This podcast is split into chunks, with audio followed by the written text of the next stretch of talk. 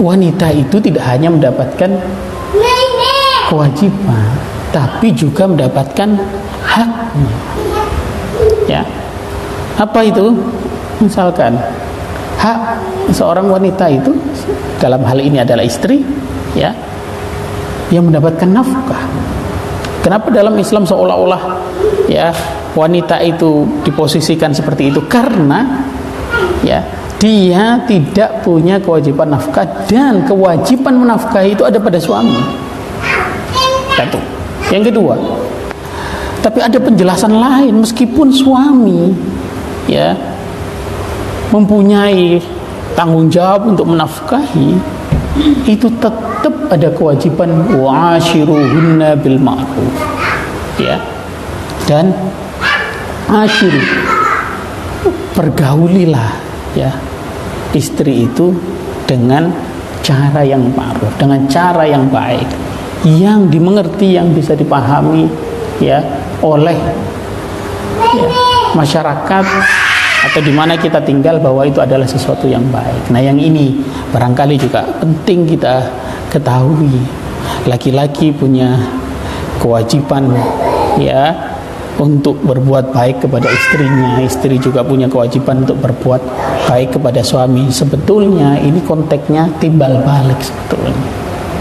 Kita perlu juga mengingat informasi yang lain bahwa istri itu punya kewajiban untuk berbakti kepada suami. Nah, suami punya kewajiban berbakti kepada ibunya. Laki-laki eh perempuan ke laki-laki, laki-laki ke perempuan. Timbal balik selalu seperti itu. Laki-laki ya punya hak ya apa itu warisan dapat dua sementara perempuan satu tapi laki-laki dari yang dua itu nanti didistribusikan ke keluarganya kalau yang perempuan nggak ada kewajiban distribusi hanya untuk dirinya sendiri ya kalau dia ngasih untuk keluarganya soal lain. Tapi kalau suami laki-laki dia ada tanggung jawab. Yang kedua dalam proses mau menikahi itu kan ada kewajiban mahar juga. Mahar itu yang wajib membayar laki-laki atau perempuan? Laki-laki. Untuk ya mahar laki-laki dikenai kewajiban ya bukan perempuan yang dapat perempuan yang mendapatkannya. Ya karenanya kemudian untuk menghalalkan apa yang kemudian kita sebut sebagai pernikahan itu ya ada kewajiban. Maka kalau diurut-urut ya mulai dari dihalalkannya itu butuh mahar. Mahar itu adalah kewajiban laki-laki lalu kemudian setelah dalam pernikahan laki-laki atau suami punya kewajiban untuk menafkahi. Ya. Menafkahi itu juga bukan beban sederhana ya.